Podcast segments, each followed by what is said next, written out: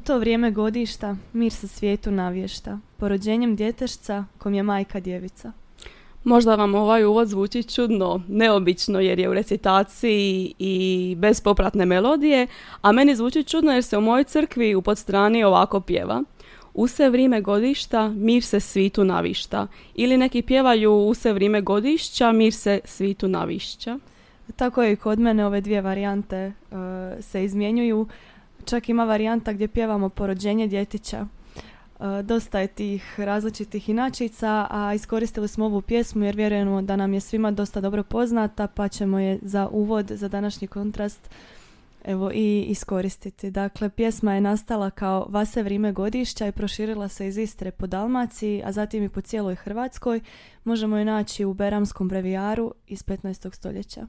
Dragi slušatelji, ja sam Ana i sa mnom je Helena. A u ovoj se epizodi s vama pripremamo za Božić.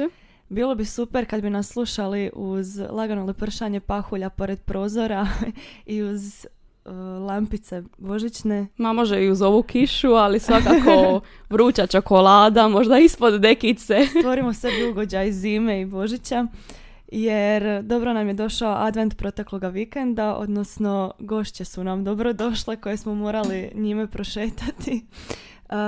I Gornji grad nas je podsjetio na puno dijela koje smo čitali još kao djeca za lektiru u osnovnoj školi, pa smo došli na ideju za današnji kontrast, a to je usporediti to ozračje koje vlada na adventu na Gornjem gradu sa ozračjem na tim lokacijama koje smo upoznali u književnim dijelima. Da, a osim te usporedbe stvarnih lokaliteta s onima iz mašte, iako naravno ti nisu manje stvarni, e, dotaknut ćemo se i razlika u pjesmama, pa čak i možda običajima i tradicijama u različitim dijelovima Hrvatske. Sve se to tiče zapravo adventa i dočeka Božića. E, za početak me zanimalo ima li neka tradicija koju tvoja obitelj provodi svake godine ili nešto možda čak tvoje osobno? Pa baš sam razmišljala koje su naše tradicije i na pamet mi je palo na badnjak unošenje samih badnjaka. Dakle, to su mm drva sa znakom križa na njima koja pa se tri puta unose u kuću i popraćene su molitvom i pozdravom. A sjetila sam se i toga da zadnje četiri godine ne kitim bor jer me već dočeka sve okićeno i da mi to dosta fali je, žao mi je što se izgubila ta tradicija kićenja na badnjak. Eh, kod nas je zadržana. Uh, ja kad dođem kući, uglavnom je to bilo taman uh, pred badnjak, ali tamo me dočekalo, idemo sad uh, složiti bor, slagati jaslice i sviđa mi se zapravo što je to tako zadržano, jer znamo svake godine, ok, na badnjak kitimo bor. mi nemamo ovo unošene, unošenje badnjaka, ali kod moje bake, kod, kod ide, isto se na svaki badnjak upali kamin. I osim slaganja jaslica moja mama svake godine kupi bar još jednu figuricu kako bi proširila taj asortiman jaslica. Dakle, imamo sva živa zanimanja, ljude, ono različitih osobnosti u tim jaslicama, životinje od deve, slona. Kako i treba biti, svi su I uh, tradicija je postala i to da mačke, osim što se igraju božićnim kuglicama, sjednu u jaslice. Ali to nije namjerno došla tradicija, nego jednostavno prihvatili smo takav život. Aha, to je kod vas obično. Da, da. naše specifično. I možda da odmah ne prijeđemo na advent u Zagrebu, zadržimo se malo u Splitu. Jesi li čitala možda knjigu Snijeg u Splitu? Došlo mi je da pitam, vi možete doživjeti advent u Splitu? Vjerovali ili ne? Bez snijega. Nisam čitala Snijeg u Splitu. Nama je to uh, bila lektira u osnovnoj školi i baš sad kad smo se pripremale za ovu epizodu išla sam po knjižnicama, gradskim knjižnicama u Zagrebu i svugdje je knjiga posuđena. Dakle, i učenici u Zagrebu to sad imaju za lektiru. Iako ne znam kako oni to doživljavaju i je li im napeto čitati kao što je meni bilo. Da, za vas je sigurno mamac ovaj snijeg. da, da, naslov, uh, naslov zvuči kao oksimoron, a ja sam taj snijeg čak jednom doživjela, to isto bilo već davno kad sam isto bila osnovna škola i tad mi je zapravo bio neobičan spoj snijega kraj mora. Mi smo se na plaži zapravo grudali i, i gradili snjegoviće. uh, snijeg u Splitu, ako ima još onih koji to nisu pročitali, morate svakako, napisao je Matko Marušić i to je, možemo reći, autobiografsko djelo. Glavni lik se i zove Matko, a zanimljivo mi je bilo kako on sve prikazuje kroz naravno dječju perspektivu i opisuje događaje koji su važni djeci, a možda iz neke odrasle perspektive izgledaju usporedno. Ti događaji su prvenstveno odnosi s vršnjacima, ali i utakmice i te neke svakodnevne stvari koje su djeci ipak puno značajnije češće nego odraslima. Svidio mi se jedan citat koji opisuje kako matko svoje djetinstvo pamti kao sretno, iako je Marušić na suptilan način prikazao i socijalne probleme mhm. koje je matko proživljavao. Meni je ipak bilo jako lijepo. Nikad nisam bio gladan, čak su me tjerali da jedem. Do odjeće mi nije bilo stalo jer u novoj odjeći onako nisam smio igrati nogomet. Eto, tu vidimo prioritete, nadirljiv i nekakav djetinje iskren način. A u tom kontrastu iz Splita možemo se prebaciti na Zagreb, iako ništa kontra Splita, koja je neka prva lokacija koja je tebe na adventu ovaj, asocirala na... Samo komentirala to što si rekla. Čak sam jednom vidjela snijeg, baš mi je tužno zazvučalo, jer je nama to dosta uobičajeno. Barem bilo nekad, do duše zadnjih godina čak je i manje. Ima manje snijega, ali ove godine Orah je dobro rodio pa kažu da to znači da će biti dobra zima i da će past puno Yes. Nadam se da će vas i u Splitu posjetiti.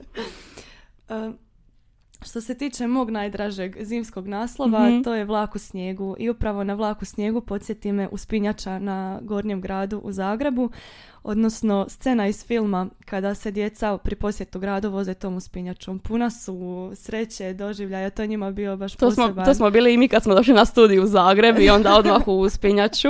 da, ispunila mi se želja, eto, od te scene kad sam je tada poželjela ispuniti. Osim te scene, cijelo, cijelo dijelo Mate Lovraka, Vlak u snijegu, ispunjeno je nekim optimizmom i zapravo vjerom u djecu i njihove sposobnosti. Sve se cijeli fokus se stavlja na ono što oni mogu učiniti i Mato Lovrak je onaj koji u hrvatsku dječju prozu unosi nekakav realizam, dakle ono što se temelji na realnim životnim situacijama i od djece ne skriva istinu nego ih potiče na razumijevanje stvarnosti i mhm. na djelovanje u njoj.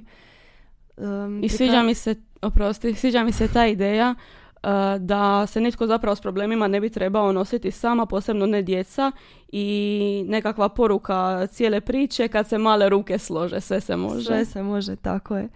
Meni je dosta ostalo u sjećanju i to kakvu je ulogu učitelj imao u njihovu životu. Dakle, učitelj im je bio nekakav vođa i putokaz, ali je zanimljivo da se u romanu djeca prepuštaju sama sebi u ključnom trenutku. Dakle, učitelj ostaje bolestan u gradu i ona se tada moraju boriti sama za sebe i posebno mi je drago onda kada um, prilikom vlaka u snijegu, jel, kad se male ruke slože, njima dolazi i pero koji je cijelo vrijeme bježao od njih i bio je nekako po strani.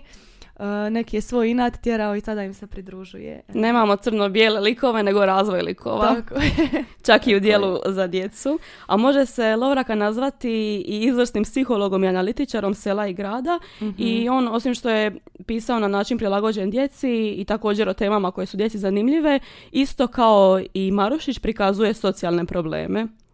Tako je. I upravo zbog toga ova radost koja mi je bila dočarana scenom u kojoj se djeca voze uspinjačom navela me na to da usporedim današnje ozračje kada sam bila na adventu gore s tim ozračjem koje je vladalo u trenutku njihova susreta s uspinjačom. Kad nama je danas ta uspinjača nekakva turistička atrakcija, prigodno mjesto pored nje za slikanje i slično, a njima je to bio zapravo susret sa svijetom. Doslovno si imala taj pogled na veliki svijet iz uspinjače. Najbliže što sam ja došla nekakvom vlaku u snijegu bilo je kad bi se vozila uh, hrvatskim uh, željeznicama i uh, kada bismo prolazili kroz te snježne dijelove i uvijek bi onako gledala kroz prozor. Govorim kao da je to bilo davno, ali to je bilo ono prije, prije mjesec dana. I to mi je isto, i dalje mi je snijeg kao što se može shvatiti pojam, tako da to je isto nekakav vlak u snijegu, čak i za nas malo starije, ne samo za djecu. Da, uvijek nas podsjeti na to. Mislim da nam je svima ta knjiga ostala nekako u dobrom sjećanju. Da, i film isto. I film pogotovo i sve one pjesmice koje znam i dan danas iz njega. Uh, možda upravo zbog tih realnih temelja na kojima se temeljio roman. A odmah do uspinjače nalazi se kula Lotrščak. E, kula je nazvana prema zvonu koje u prijevodu s latinskog naziva znači zvono lopova i ono je zvonilo uvečer prije zatvaranja gradskih vrata. Zapamtite, ovaj motiv zvona bit će nam važan kasnije. Kao što bi se reklo, neke knjige se kušaju, neke gutaju, a neke pak žvaču i provavljaju i tako je diskurs o čitanju prožet ovim gastronomskim metaforama i mhm. kolegice iz književnog složenca bile bi ponosne na nas, što i mi govorimo o književnim poslasticama. One su nam doslovno donijele književne poslastice. Da, da, da. I tako možemo utvrditi da napeto štivo e, je nešto što ćemo progutati, a dijelo u kojem smo naročito uživali okarakterizirat ćemo kao tu književnu poslasticu. Da, padaše mi na pamet ove gastronomske metafore i Marulićeva posveta Juditi gdje on već tada govori o tim kulinarskim vještinama i poistovjećuje s pisanjem. Domaća rekorderka u proizvodnji književnih tekstova zasigurno je Marija Jurić Zagorka i ona je imala iznimnu vještinu u zadovoljavanju čitateljske potrebe za tim književnim poslasticama. I jedna takva književna poslastica je i njezino dijelo Kćilo Trščaka, koje je dijelo koje je javnosti prvi put predstavljeno u formi feltonskog romana i izlazilo je u, nastavni, u nastavcima u jutarnjem listu 1919. i 1920. godine. I zapravo ta feltonska forma romana bila je ono što je stvaralo i održavalo čitateljsku žudnju. A Kćilo Trščaka, kao i zapravo svinjeni romani, plod je njenog istraživanja povijesne građe. E, mjesto i vrijeme radnje mogu se uočiti već na početku dijela i to je očito kod Smolkova proglasa takozvanog Božjeg mira. Po staroj navadi i starim pravicama našim zapovjeda se na slavnom kraljevskom gradu Griću za dvije sedmice dana Božji mir. Mhm. I između ostalog ova povijesna priča donosi uh, nekakve sukobe između Grića i Kaptola i sporove između Turopoljaca i isto Kaptola. Tako je i ona vješto u tu svoju priču upliče razne legende, običaje, praznovjerja, navike i zakone toga vremena i mjesta i stvara zapravo uvjerljivu scenu u kojoj se kreću svi ti likovi. A kad je riječ o ovim usmenim predajama i legendama, posebno nam je zanimljiva legenda o banici Manduši, po kojoj je glavna junakinja njezina romana i dobila ime i zapravo se toliko poistovjećuje s tom banicom da je i likovi u samom romanu zamjenjuju s njom. Također legenda o slici Bogorodice s kamenitih vrata, vjerujem da nam je to isto svima poznato, da mhm. je ta slika jedina ostala, jedina preživjela nakon požara u gradu. I u svemu tome ova kula Lotrščak ima veliku ulogu, odnosno povezana je i sa Banicom Mandošom i sa Mandošom Zagorkinom u romanu. I Lotrščak je svojvrsni light motiv romana Manduša je zvonarica, a zvono se kroz cijelo djelo od početka do kraja provlači kao nekakav simbol spasa. Da, e, zvono je simbol spasa u više različitih situacija i ona je zapravo kao dijete bila ostavljena u zvoniku, a njezin poći mu je pronašao baš zahvaljujući zveckanju zvona jer je ona bila zavezana muže. To malo mhm. ovako strašna scena sad kada pričamo o tome. Osim toga, Manduša svojom zvonjavom spašava grič od požara, a i Turopoljce spašava od lukava, lukavačkih vojnika. E, zvoni na uzbunu i zvuk gričkog zvona na kraju čak spašava i nju od smrti, ali i izbavljaju iz ludila. Zvono je tako postalo simbol Lotrščaka. Lotrščak je simbol cijelog grada Zagreba. Da. A Lotrščak je sagrađen 1266. godine s ulogom da brani i očuva grad, a zapravo je i tu ulogu imalo i u Zagorkinu romanu s tim da je ta obrana kolektiva prešla i na individualnu obranu. Dakle, Manduša je preživjela zahvaljujući Lotrščaku. Meni odgovara to povezivanje spasa sa zvonikom, jer e, zvonik odmah povezujem sa crkvom i mm crkvenim zvonom i uh, vezano za Božić nekako mi je najznačajnija ona zvonjava koja poziva na ponoćku. Onako kad moraš ostati, bu- kad si još mali i nisi navikao biti budan toliko dugo, a ostaješ budan i jedva čekaš to. U našoj crkvi su čak bili i nekakvi igrokazi prije ponoćke, tako da mi je i to bilo napeto zagledati. Da ne znam i kad smo stariji jesmo li navikli na to, ali dobro. Od Lotršćaka možemo se uputiti Štrosmajerovim šetalištem do parka Grič. I tamo nam je ove godine na adventu predstavljen zimski nokturno pod lukom koji je napravljen od lampica i zapravo te lampice, pogotovo ako šetamo večeri ili čak po noći, uh, mogu biti svojevrsna metafora za zvijezde. Baš nekako pjesnički. pjesnički. A kad čujem no, nokturno, prvo mi padne na pamet Matoš ili naravno skladbe nokturno. Da. Tako da uh, mi je već to samo u sebi taj naziv jako pjesnički. Da, meni isto pao na pamet Matoš, ali također sva ta nostalgija, sjeta i melankolija koju taj park Grič sada izaziva, podsjetili su me i na Oliverov nokturno, dakle Olivera Dragojevića, ali i na Tadijanovićevu Dugovu noć u zimsku bijelu noć. Kako bi otjeva Oliver, samo noć nek tiho svira, samo večer nek te krasi, sve će zvijezde s tobom leći, pune tajnih putovanja. Prije snati moram reći, Budi dobra, lijepo sanjaje. Da vidimo ove motive koji nas uvode u tu atmosferu noći kao što su zvijezde, san, tajne i ova tišina. A u svakom nokturnu uvod je opisivanje te atmosfere noći i noć je najčešće tiha, mirna, a tako će biti i u Tadjanovićevoj pjesmi. Možemo je čuti. Dugo u noć, u zimsku gluhu noć, moja mati bijelo platnutka, Njen pognuti lik i prosjede njene kose odavna je već zališe suzama. Trak lampe s prozora pružen je čitavim dvorištem. Po snijegu što vani pada. U tišini bez kraja, u tišini bez kraja. Anđeli s neba nježnim rukama spuštaju smrzle zvijezdice na zemlju, pazeć da ne bi zlato moje probudili. Dugo u noć, u zimsku bijelu noć, moja mati bijelo platno tka, o mati žalosna, kaži, što si ja u tvojim očima?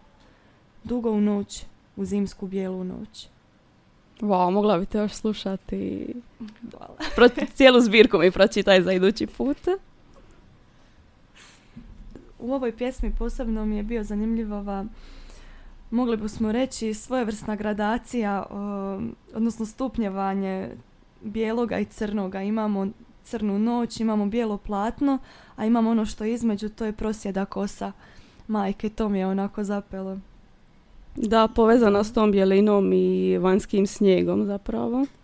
I opet imamo kontrast sa ovom lampom, ali svejedno se ne ostvaruje potpuna svjetlost, nego nam je i dalje i dalje je ostvareno mistično nekakvo ozračje zbog tog samo traka lampe koji je pružen čitavim dvorištem. Snijeg je ovdje zapravo svjetliji od tog svjetla koje daje lampa. Da. A kao što je kod Olivera samo noć nek tiho svira, ovdje imamo u tišini bez kraja, u tišini bez kraja. Da, tišina.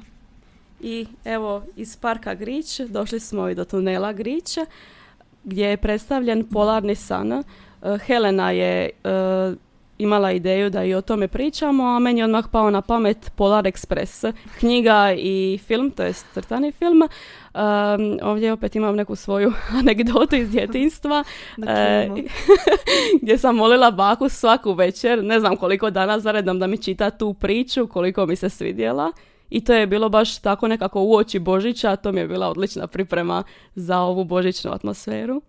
Kad smo kod Polar Ekspresa u tunelu Grič smo zatekli polarnu svjetlost. I taj polarni san možemo reći da simbolizira trenutak između prošlosti i budućnosti i zapravo potiče ljude na stavljanje kontrasta između onoga što je prošlo i onoga što dolazi, a uglavnom smo i svi u takvom raspoloženju ovako pri kraju godine, razmišljamo na staru godinu što smo postigli, što nam se lijepo dogodilo, pa čak smo imali... nove odluke novogodišnje koje se nikad ne provedu u djelo. Vi donesite odluku što ćeš slušati podcast i to, to, to vam je lako provesti. A htjela sam reći da nas čak i Spotify Wrapped posjeća što je bilo prošle godine, pa tako smo to imali i za naš podcast. A osim toga, ta svjetlost uh, kao da predstavlja nekakav put i vodilju u budućnost, da se ne moramo bojati i da zapravo uh, možemo vjerovati da će budućnost biti svjetla. Tako je, taj uh, tunel Grič ove godine nas potiče da budemo hrabri, da se otvorimo onome što je ispred nas, što tek dolazi, ali ti uski tuneli u kontrastu na tu svjetlu budućnost podsjetili su me i na nešto tužno. Nažalost, Pa čak je dosta začudno što je to tužno iz jedne bajke. Dakle, riječ je o bajci djevojčica sa šibicama. I opet se nastavljamo na književni složenac s bajkama. Da, dobro smo se uskladili. smo se. Um, mislim da ne postoji osoba koja kad je čitala tu bajku, barem prvi put kad se susrela s njom nije pustila suzu. Ja I sad mi je pretužno. Da, ja osobno jesam i bilo mi je veliki wow kad sam shvatila da uh, ono sve što je bilo promaštano, zapravo je bilo promaštano, nije se stvarno dogodilo, nego je ona u svojoj agoniji zapravo maštala o tim nekakvim, o obilju i obitelji i zajedništvu koje nije mogla imati tu večer na snijegu. Čak i kad smo ovako vani na hladnome i šetamo adventom, najviše ćemo uz Božić vezati toplinu doma. Znamo da ćemo se vratiti kući uz nekakvo ognjište ili u blizinu uh, svojih najdražih, a kada se to oduzme od Božića i zimskog razdoblja ostaje definitivna hladnoća. Da, Andersen nam donosi opis tog prirodnog ambijenta Mračilo se, studen stezala, snijeg vijao nemilice, bijaše posljednja večer u godini. I zapravo za početak bajke bismo mogli pomisliti da je nekakav bajkoviti čaroban ambijent, ali onda kad ga povežemo sa situacijom u kojoj se djevojčica nalazi, to više nije tako. I mislim da nam ta bajka može i u starijim godinama poslužiti kao nekakav nešto što nam pomaže da se preispitamo o životnim odlukama i onome što mi možemo učiniti da svijet bude bolje mjesto. Čim čujem ovo, e, mračilo se, student stezala, snijeg vijao, ja sebe zamislim negdje unutra i ja to gledam kroz prozor. Odmah se zamislim u sigurnosti, tako da e, to još pojačava. Očekujemo da se to događa vani, da će nas vratiti u nekakvu kuću, u neku sigurniju atmosferu, ali zapravo ostajemo na tom snijegu i na mečavi.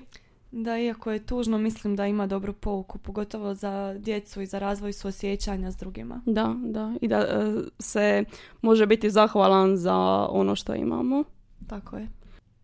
I evo, od romana i preko bajke došli smo i do pjesama na kraju.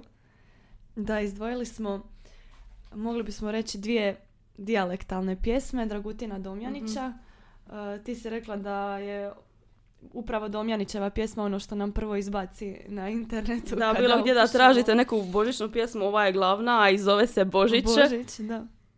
Uh, nećemo je čitati, uh, ja se ne usudim da se ne osramotim jer je ipak napisana kajkavštinom, ali uh, nam se glavna ideja pjesme koja zapravo objedinjuje Hrvatsku i govori se da Božić donosi sreću svakome i onima u gradu i onima na selu a možemo i pročitati bar ovako par stihova. Da smeh i popevka zvoni. Da brigah i tugah ni. Da, to me je podsjetilo u usporedbi s čestitkama. Uvijek je to ono što želimo drugima. Dakle, smijeh i pjesmu, da nema brige i tuge, još samo da ubacimo zdravlje, da je uvijek tu imamo čestitku. Dakle, Božić je opisan kao vesela, inače veselje povezujemo s Božićem. Uh, sreća je nekako, čini mi se, kroz cijelu godinu. Sretan rođendan, sretan ovo ono. Radost je isto nešto što se osjeća u srcu, a veselje objedinjuje i tu radost u srcu, ali nekakvu vanjsku proslavu, neku vidnu proslavu. Tako je. Ovo, ova nas pjesma možda potiče na nekakvo zajedničko slavlje i okupljanje, a mhm. još jednu dijalektalnu pjesmu izdvojili smo od Franje Meršića koja se zove Zornica. Ona ima malo drugačiji ton, možda je malo više jutarnja u skladu s ovim uh, njezinim nazivom i izdvojili smo neke zanimljivosti što se tiče razlike dijalekta i standardnog jezika. Možeš li je, molim te, pročitati? Pokušat ću. Još je vani škuro. Zemlja spi u mrazu. Po ulici mračnoj ljudi tiho gazu. U tišinu zvonu zvoni od crkvice.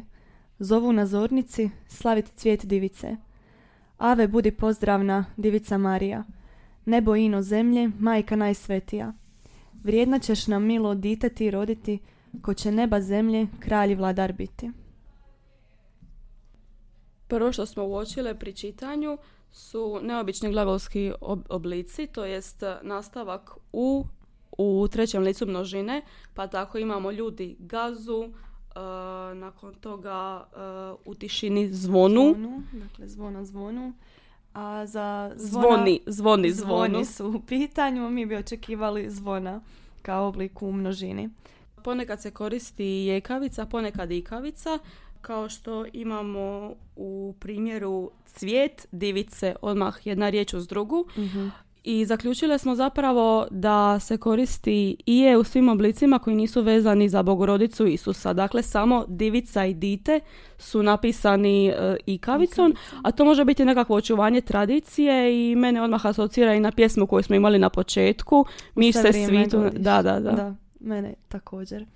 A evo usporedbi s ovom Domjanićevom, dakle ovdje imamo nekakvu slatkoću i možda čak ovo, ovu ikavicu možemo shvatiti kao te panje da. i tu povezanost s prošlošću, dok je kod njega naglasak na veselju i takvom ozračju. A i ovi oblici divica dite dodatno naglašavaju te glavne imenice, glavne motive u ovoj pjesmi. I za kraj jedna pjesma napisana na standardu, uh, Nikola Šop i pjesma Isusovu volu. Gorda tvoja je obasjana glava, sad vječno u svetoj slami spava. I sna maglenog kad kad te prene, davnih anđela pijevi ljet. Osluhneš i otvaraš začarane zjene. Pred štalicom ugledaš strani svijet. I slatko ti se opet spava, stazicu svoju sanjaš i cvjetni glog. Kraj uha tvojeg nježno se stišava, lišće i nečija ruka. Svježinu ti cvijećem ovjenčava rog. Smijem li ja reći na što me podsjetilo? Naravno. Zamislila sam crtani film i jednog vola u nekakvoj tipičnoj crvenkastoj boji. Da, da. Kako onako sneno otvara velike crne oči. Evo, baš sam zamislila tu scenu. Da, ima neki blagi osmijeh na licu, onako. I miranje u potpunosti da se uh, ova pjesma čita bez naslova, čak bi uh, prvo bih mislila da govori možda i o djetešcu Isusu, pred štalicom ugledaš strani svijet, možda on u jaslicama mhm. mirno spava i gleda da su neki ljudi došli, ali naslov mi se baš sviđa zato što govori i o nekakvom malom biću koje također proživljava Božić na svoj, mhm, način, i koje isto ima priliku biti uh, blizu Isusu. E, osim toga, e, zanimljivo mi je da na kraju druge strofe imamo prazninu. Najkraći stih je zadnji stih u drugoj strofi, a glasi lišće i nečija ruka. I možda ste primijetili da nedostaje rima kad sam to čitala. E, glog se rimuje sa rog, koje je u posljednjem stihu, to jest u monostihu, ali opet ovdje nakon lišća i nečija ruka imamo tri, tri točke i kao da mi nešto nedostaje. I sad meni je palo na pamet da me nekako asocira da bi tu odgovarala riječ Bog. Rimuje se sa glog, rog. Svi očekujemo da, da, da. tu. I nigdje zapravo to nije izravno rečeno što je nekakva odlika dobrog pjesništva da imaš sliku u glavi, jasno ti je što se kaže bez, bez da se izravno reklo. Da, u cijeloj pjesmi nema spominjanja Isus Bog, samo u mhm. naslovu nam je naznačeno zapravo ono kako bi je trebali tumačiti. A ovo pred štalicom ugledaš strani svijet, na što tebe to nekako asocira? Meni, meni se to čini kao osjećaj nesigurnosti. Ugledaš pred svojom štalicom neke ljude koje ne poznaješ i nije ti jasno i baš mi se zato sviđa što on slatko opet spava, on je miran i... Da, očekivali bi da, da. će se uznemiriti, ali on nastavlja. Osjeća taj spokoj možda. Osjeća taj spokoj koji zapravo Božić donosi. Evo iz ovog snenog božićnog ozračja koje vlada i u štalici, želimo da vlada i u našim srcima i obiteljima, jer dugo u noć, u zimsku bijelu noć, šetajte štrosmajerom, prisjetite se zvona lotrščaka, osjetite dječju radost prilikom vožnje uspinjačom, možda uz dodatak kuhanog vina i ne preispitujte što bi bilo kad bi bilo, nego hrabro zakoračite u nove početke nošeni polarnom svjetlošću. Ne zaboravite kontraste, od srca vam želimo najljepše blagdane i puno ljubavi i veselja uz veselu zvonjavu. Slušajte nas i u novoj godini i za kraj sretan, Božić.